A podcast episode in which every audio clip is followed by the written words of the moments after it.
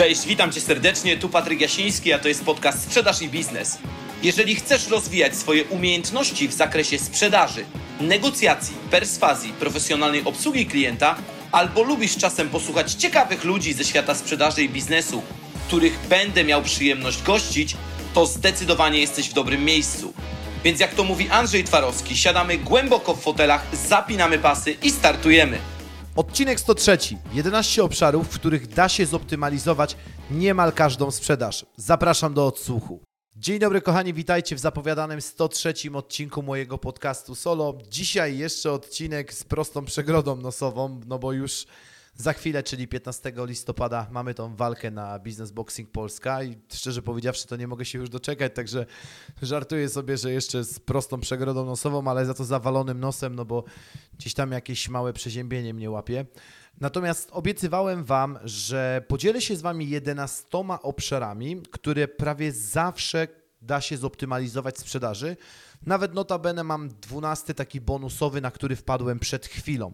I jeżeli chcesz optymalizować swoją sprzedaż, to musisz koniecznie zwrócić uwagę, dlatego że te obszary, które wymieniam, widzę w niemal prawie każdej firmie. Może bez jakiejś takiej przesady, że każda firma ma te problemy. Natomiast są to obszary, które widzę u tylu klientów i one są prawie zawsze do delikatnej optymalizacji. Ale w dużym skrócie, czym jest optymalizacja, no bo tego nie powiedziałem na początku, to pamiętajcie o tym, że optymalizacja nie jest niczym innym, jak coś zrobić łatwiej, szybciej, taniej lub skuteczniej. Czyli przez optymalizację po prostu robimy coś lepiej w dużym skrócie, skuteczniej, z większym prawdopodobieństwem i tak dalej, czyli optymalizujemy, dzięki czemu nasza sprzedaż może wzrastać.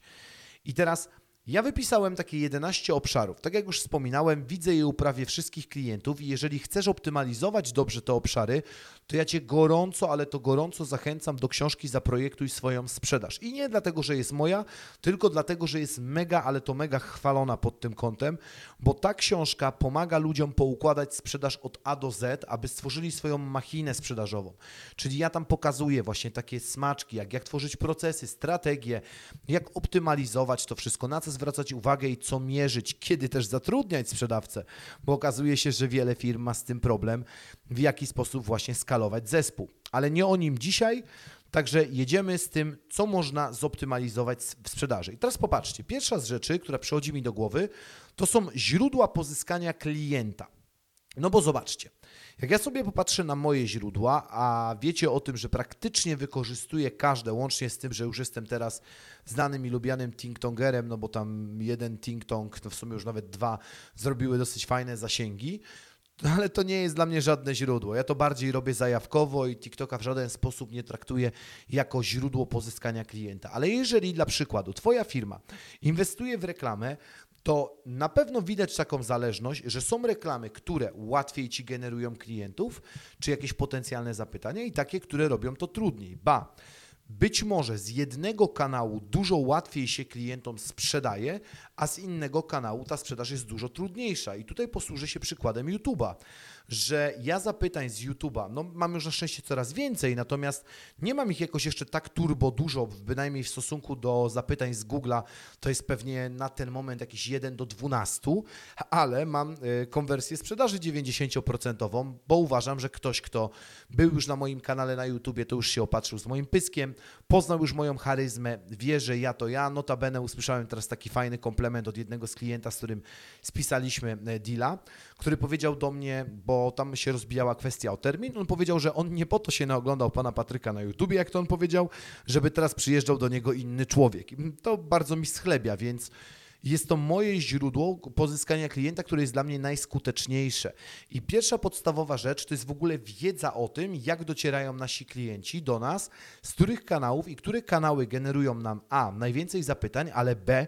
najlepszą sprzedaż, najskuteczniejszą. Bo pamiętajcie, że tu nie ma znaku równości między ilością a jakością tych zapytań. Często jest tak, że jak wspomniałem, jeden kanał generuje nam dużo łatwiejszą sprzedaż, drugi trochę trudniejszą. I teraz ten, który generuje nam tą sprzedaż łatwiejszą, to mamy mniej zapytań, a ten, który trudniejszą, to tych zapytań mamy dużo więcej, ale musimy się dużo bardziej narobić. Więc odpowiedzi na takie pytania właśnie, które kanały, jaką mamy konwersję przy tych kanałach, jaki mamy średni czas pozyskania klienta tymi kanałami, daje nam obszar do tego, żebyśmy już to mogli optymalizować i bardziej na przykład nastawić się na kanały, które są dla nas dużo skuteczniejsze, a te, które są mniej skuteczne, jeszcze udoskonalać, robić je albo delikatnie z nich rezygnować, przenosząc swoje moce przerobowe na te skuteczniejsze.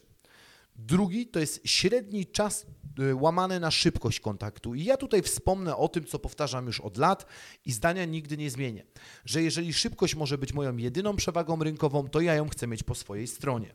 To jest zdanie, które już wielokrotnie było cytowane. To jest moje zdanie i bardzo lubię, kiedy ktoś je przytacza, bo dożyliśmy dziwnych czasów, gdzie wszyscy oczekujemy tego, żeby wszystko było szybko, a jakość odpowiedzi czy szybkość obsługi klienta dalej kuleje. Bo ja mam takie swoje założenie, że odzwaniam do klienta maksymalnie szybko jak się da. Czyli co ja przez to rozumiem? Ja w zasadzie odzwaniam prawie zawsze automatycznie. Jestem też znany z tego, że na moich szkoleniach pokazuję ludziom, jak ja rozmawiam z klientami, jeżeli jakiekolwiek mam zapytanie. I gorąco do tego zachęcam, żeby zapytanie bynajmniej w tej pierwszej fazie, w tej początkowej fazie obsługiwać maksymalnie szybko i później oczywiście też je obsługiwać szybko. Natomiast wielokrotnie zdarzyło mi się, że usłyszałem od klienta tutaj cytat takiej z jednej z ostatnich rozmów. O kurwa, już pan dzwoni? No już dzwonię, no wysłałeś mi zapytanie. Akurat byłem przy mailu, więc automatycznie do ciebie oddzwaniam. Dlatego szybkość kontaktu ma olbrzymie znaczenie i dlatego warto jest zmierzyć sobie, ile dzisiaj czasu od momentu, kiedy wpływa nam zapytanie, jest do pierwszej interakcji, którą mamy z klientem i co możemy zrobić, żeby po prostu to działało szybciej, żeby ten klient doceniał szybkość naszego działania. Trzecie to jest dyskwalifikacja łamane na kwalifikacja klientów. To się da bardzo szybko optymalizować i to się da bardzo dobrze optymalizować, ale do tego potrzebna jest wiedza, jakich my mamy klientów, z jakimi klientami my chcemy pracować i wrócimy znowu do kolejnego z moich powiedzeń, że nauczysz się sprzedawać szybko, nauczysz się sprzedawać skutecznie, jeśli szybko nauczysz się dyskwalifikować klientów, czyli nic innego jak po prostu szybciej zdobędziesz wiedzę, który klient nie jest w stanie od ciebie kupić, chociażbyś stanął na rzęsach. I czym szybciej będziesz dyskwalifikować klienta, tym mniej czasu spędzisz na kolejnych etapach swojego procesu sprzedaży. O procesie robiłem osobne nagranie, gorąco cię do niego zachęcam. Po prostu mniej tych wszystkich działań wykonasz później. Także czym szybciej dyskwalifikujesz klientów, tym lepiej dla ciebie. Czwarte to jest czas robienia ofert. To się da zoptymalizować prawie zawsze i prawie wszędzie, gdzie tylko bym nie był. Dlatego, że pamiętajcie o tym, że my bardzo często patrzymy na naszą ofertę zupełnie inaczej niż klient. My patrzymy przez te nasze różowe okulary, bo patrzymy przez to, jaka to nasza firma nie jest cudowna, jakich to my nie mamy wspaniałych produktów, jakiego nie mamy portfolio zadowolonych klientów. Natomiast okazuje się, że nasi klienci w tych ofertach szukają czegoś zupełnie innego i większość z tych rzeczy jest im niepotrzebna. Więc nie ma nic gorszego niż długie czekanie na ofertę. Za każdym razem zadaj sobie pytanie, czy ja moje wyceny, czy ja moje oferty jestem w stanie robić dla klientów szybciej i które rzeczy są powtarzalne, że mogę już mieć na to gotowe szablony, bo jeżeli dzisiaj twoja praca wymaga tego, że nie jesteś w stanie z różnych powodów pracować na gotowych szablonach, to musisz odpowiedzieć sobie na pytanie, co mam zrobić, żeby po prostu robić te oferty szybciej. Bo bardzo często ja już mam spięte z klientem szkolenie, jak moja konkurencja robi jeszcze ofertę. Kolejne to follow-up, czyli kiedy follow-upuje klienta. Prawie zawsze idzie to zoptymalizować. Uwielbiam zadawać na sali szkoleniowej pytanie, wysłałeś mi ofertę i kiedy odzwaniasz i słyszę to magiczne, to różnie. I jak ja słyszę to różnie, to już wiem, że dany sprzedawca w ogóle nie pracuje procesowo, dlatego że zgodnie z moim procesem pierwszy kontakt ode mnie masz po 48 godzinach i nie mylić z tym, że ty masz po 48 godzinach ode mnie kupić. Masz mi przekazać pierwszą informację, która będzie dla mnie swego rodzaju feedbackiem, jak w ogóle wygląda moja propozycja w twoich oczach i później jestem w stanie cię procesowo prowadzić. I tutaj wiem, że jeżeli klient nie wykona tego pierwszego działania, no to maleje mi prawdopodobieństwo, że ja mu w ogóle dalej sprzedam. Także follow-up powinien być też zoptymalizowany do jak najkrótszego możliwego czasu, nie mylić z tym, że klient ma od ciebie bardzo szybko kupić. Kolejna rzecz to jest średni czas klienta w lejku. To również idzie bardzo mocno zoptymalizować, bo jeżeli działasz dobrze z tymi krokami, które wspomniałem wcześniej, czyli zoptymalizujesz sobie czas odpowiedzi, czas przygotowania oferty, follow-up i tak dalej, to również powinien się zoptymalizować niemal automatycznie średni czas, jaki Twój klient spędza w lejku sprzedaży. Jeżeli to mierzysz, no to wiesz automatycznie, w którym momencie klienta należy odpuścić, a kiedy dalej powinieneś podejmować kolejne działania sprzedażowe, no bo tutaj trzeba niestety wiedzieć sprzedaży, kiedy ze sceny zejść. Ten czas również idzie bardzo mocno zoptymalizować. Kolejne to jest ilość kroków w procesie sprzedaży. I tutaj zobaczcie, taki praktyczny przykład, który widziałem ostatnio. Jedna firma do mnie mówi, że robi tak, telefon, oferta, później jest telefon, wideo, rozmowa i sprzedaż. No i ja mówię do nich, ok, a czy cokolwiek się dzieje, jeżeli nie przeprowadzacie wideo rozmowy? I zmierzyliśmy, które to były sytuacje, kiedy klienci w ogóle byli bez wideo rozmowy. I co się okazało, że konwersja była dużo większa na takich klientach, czyli był to niepotrzebny krok. Kiedy wprowadziliśmy to na stałe, czyli ustaliliśmy przez tydzień, że nie będzie żadnych wideo rozmów, będziemy tylko i wyłącznie spinać klientów telefonicznie, konwersja wzrosła o 11%. Także zobaczcie, jest to niepotrzebny krok w procesie sprzedaży. Często jest tak, że to my twierdzimy, że dany krok jest niezbędny, a po prostu nigdy nie spróbowaliśmy inaczej. Stąd bardzo ważne jest to, żeby w ogóle wiedzieć, czy dany krok jest potrzebny w tym procesie, bo być może usunięcie go z mojego procesu spowoduje dużo wyższą konwersję i usprawni moją sprzedaż. Kolejne, co idzie optymalizować, to wartość życiową klienta, czyli nic innego jak customer lifetime value. Dużo razy jest taka sytuacja, że sprzedajemy coś klientowi i klient już nie jest dalej odpowiednio zaopiekowany i zachęcany do dalszej współpracy z nami. CLV mierzymy od momentu, kiedy klienta pozyskaliśmy do dziś, w dużym skrócie, ile nam zostawił kasy. Ale bardzo często, tak jak wspominałem, zdarza się sytuacja, że klient nie jest wystarczająco zaopiekowany później, mało tego, nie jest zachęcany do tego, żeby kupił coś kolejnego, żeby dalej korzystał z naszych produktów lub usług. Nie ma prowadzonego z nimi budowania i zarządzania relacjami, przez co temat nam się mocno rozjeżdża. Dlatego wartość życiowa klienta to jest również rzecz, którą bardzo mocno, i to bardzo mocno, idzie optymalizować przez zachęty stosowane na klientach. Kolejną rzecz, którą idzie optymalizować, to jest metodę zakupu czy obsługi dostosowaną do segmentu klienta, bo na przykład klient, prowadzisz sobie dzisiaj drukarnię i sprzedajesz różne produkty, od wielkich banerów do malutkich ulotek.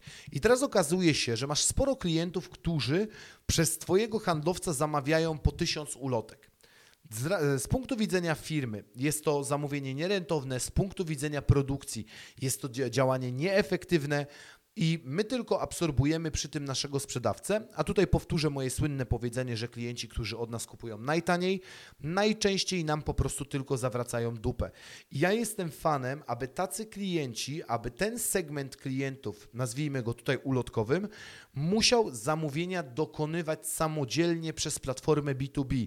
On nie powinien absorbować handlowca, dlatego że w tej sytuacji po prostu jest to nierentowne. Sprzedawca marnuje na nim czas. I tak samo mamy z obsługą klienta, gdzie kiedyś opowiadałem tą historię, jak jeden z dostawców domeny mojej miał awarię globalną i usłyszałem, że dla mojego numeru telefonu nie jest przypisana rozmowa z konsultantem, mam wybrać inny kanał. I w pierwszej fazie się wnerwiłem, ale później mówię, kurczę, to jest genialne, jeżeli ja byłem klientem na usługę za 99 zł, to przy jakiejś awarii globalnej, gdyby zadzwoniło 1000 takich osób jak ja, to oni mieliby zawaloną infolinię i oni dostosowali kanał obsługi do profilu klienta. I 11 ostatnie, przedostatnie w zasadzie, bo będzie jeszcze bonusowe, to jest cały proces sprzedaży. Proces sprzedaży, jeżeli zobaczcie, wszystkie te kroki składają się na dobrze działający nasz proces sprzedaży i w zasadzie 11, co idzie zoptymalizować, to niemal zawsze idzie optymalizować proces sprzedaży. Tylko, no niestety, trzeba mieć procesowe podejście i trzeba mieć ten proces jasno zdefiniowany i określony i w tym właśnie pomaga moja książka Zaprojektuj swoją sprzedaż. I 12, które wpadło mi do głowy, to jest optymalizacja naszej gamy produktowej, dlatego że bardzo często sytuacją jest, że mamy całą gamę produktową, ale z naszego portfolio sprzedaje się tylko kilka produktów, cała reszta tam jest. One niepotrzebnie zaśmiecają klientowi tylko ofertę. I tutaj nie mogę wspomnieć o naszej kochanej sieci, w której powoli zakupy zaczynają być upierdliwe. Zgadnijcie, o kim myślę. Prawidłową odpowiedzią jest mały, wielki sklep, czyli Żabka. Nie wiem, dokąd zmierza polityka tej firmy i szczerze powiedziawszy, to nie do końca chcę wiedzieć. Natomiast zauważyłem, że ostatnimi czasy zakupy tam to jest jakaś w ogóle fata morgana. Tu stoją ludzie po żarcie, jest jedna oczywiście kobieta za kasą, która musi podać hot dogi, odebrać przesyłki, nadać przesyłki, obsłużyć zamówienia, doładować komuś konto i coś jeszcze. Przez bardzo szerokie portfolio, okej, rozumiem, że różni klienci mogą tam trafić, natomiast dla kogo szybkość obsługi ma znaczenie, wróć do punktu pierwszego, no jest to niesamowicie ważny czynnik i uważam, że kupowanie tam zaczęło być po prostu upierdliwe. Dlatego optymalizuj swoją gamę produktową, bo tak jak wspomniałem, zdarzają się sytuacje, w których klienci kupują takie klasyczne Pareto, tylko jakąś część produktów, a cała reszta tylko i wyłącznie tą ofertę zaśmieca. I ciekaw jestem Twojego zdania, czym jeszcze można zoptymalizować proces sprzedaży? Daj koniecznie znać w wiadomości prywatnej czy w komentarzu. Tak jak wspominałem, książkę znajdziesz na stronie zaprojektuj-sprzedaż.pl. Zostaw po sobie pozytywną ocenę, jeżeli wspierasz mój podcast, a my słyszymy się w kolejnym już 104 odcinku, gdzie będę mówił o plusach i minusach marki osobistej, dlatego że są też minusy. Także dzięki Ci za ten odsłuch, słyszymy się w kolejnym odcinku, trzymaj się gorąco i do usłyszenia. Cześć!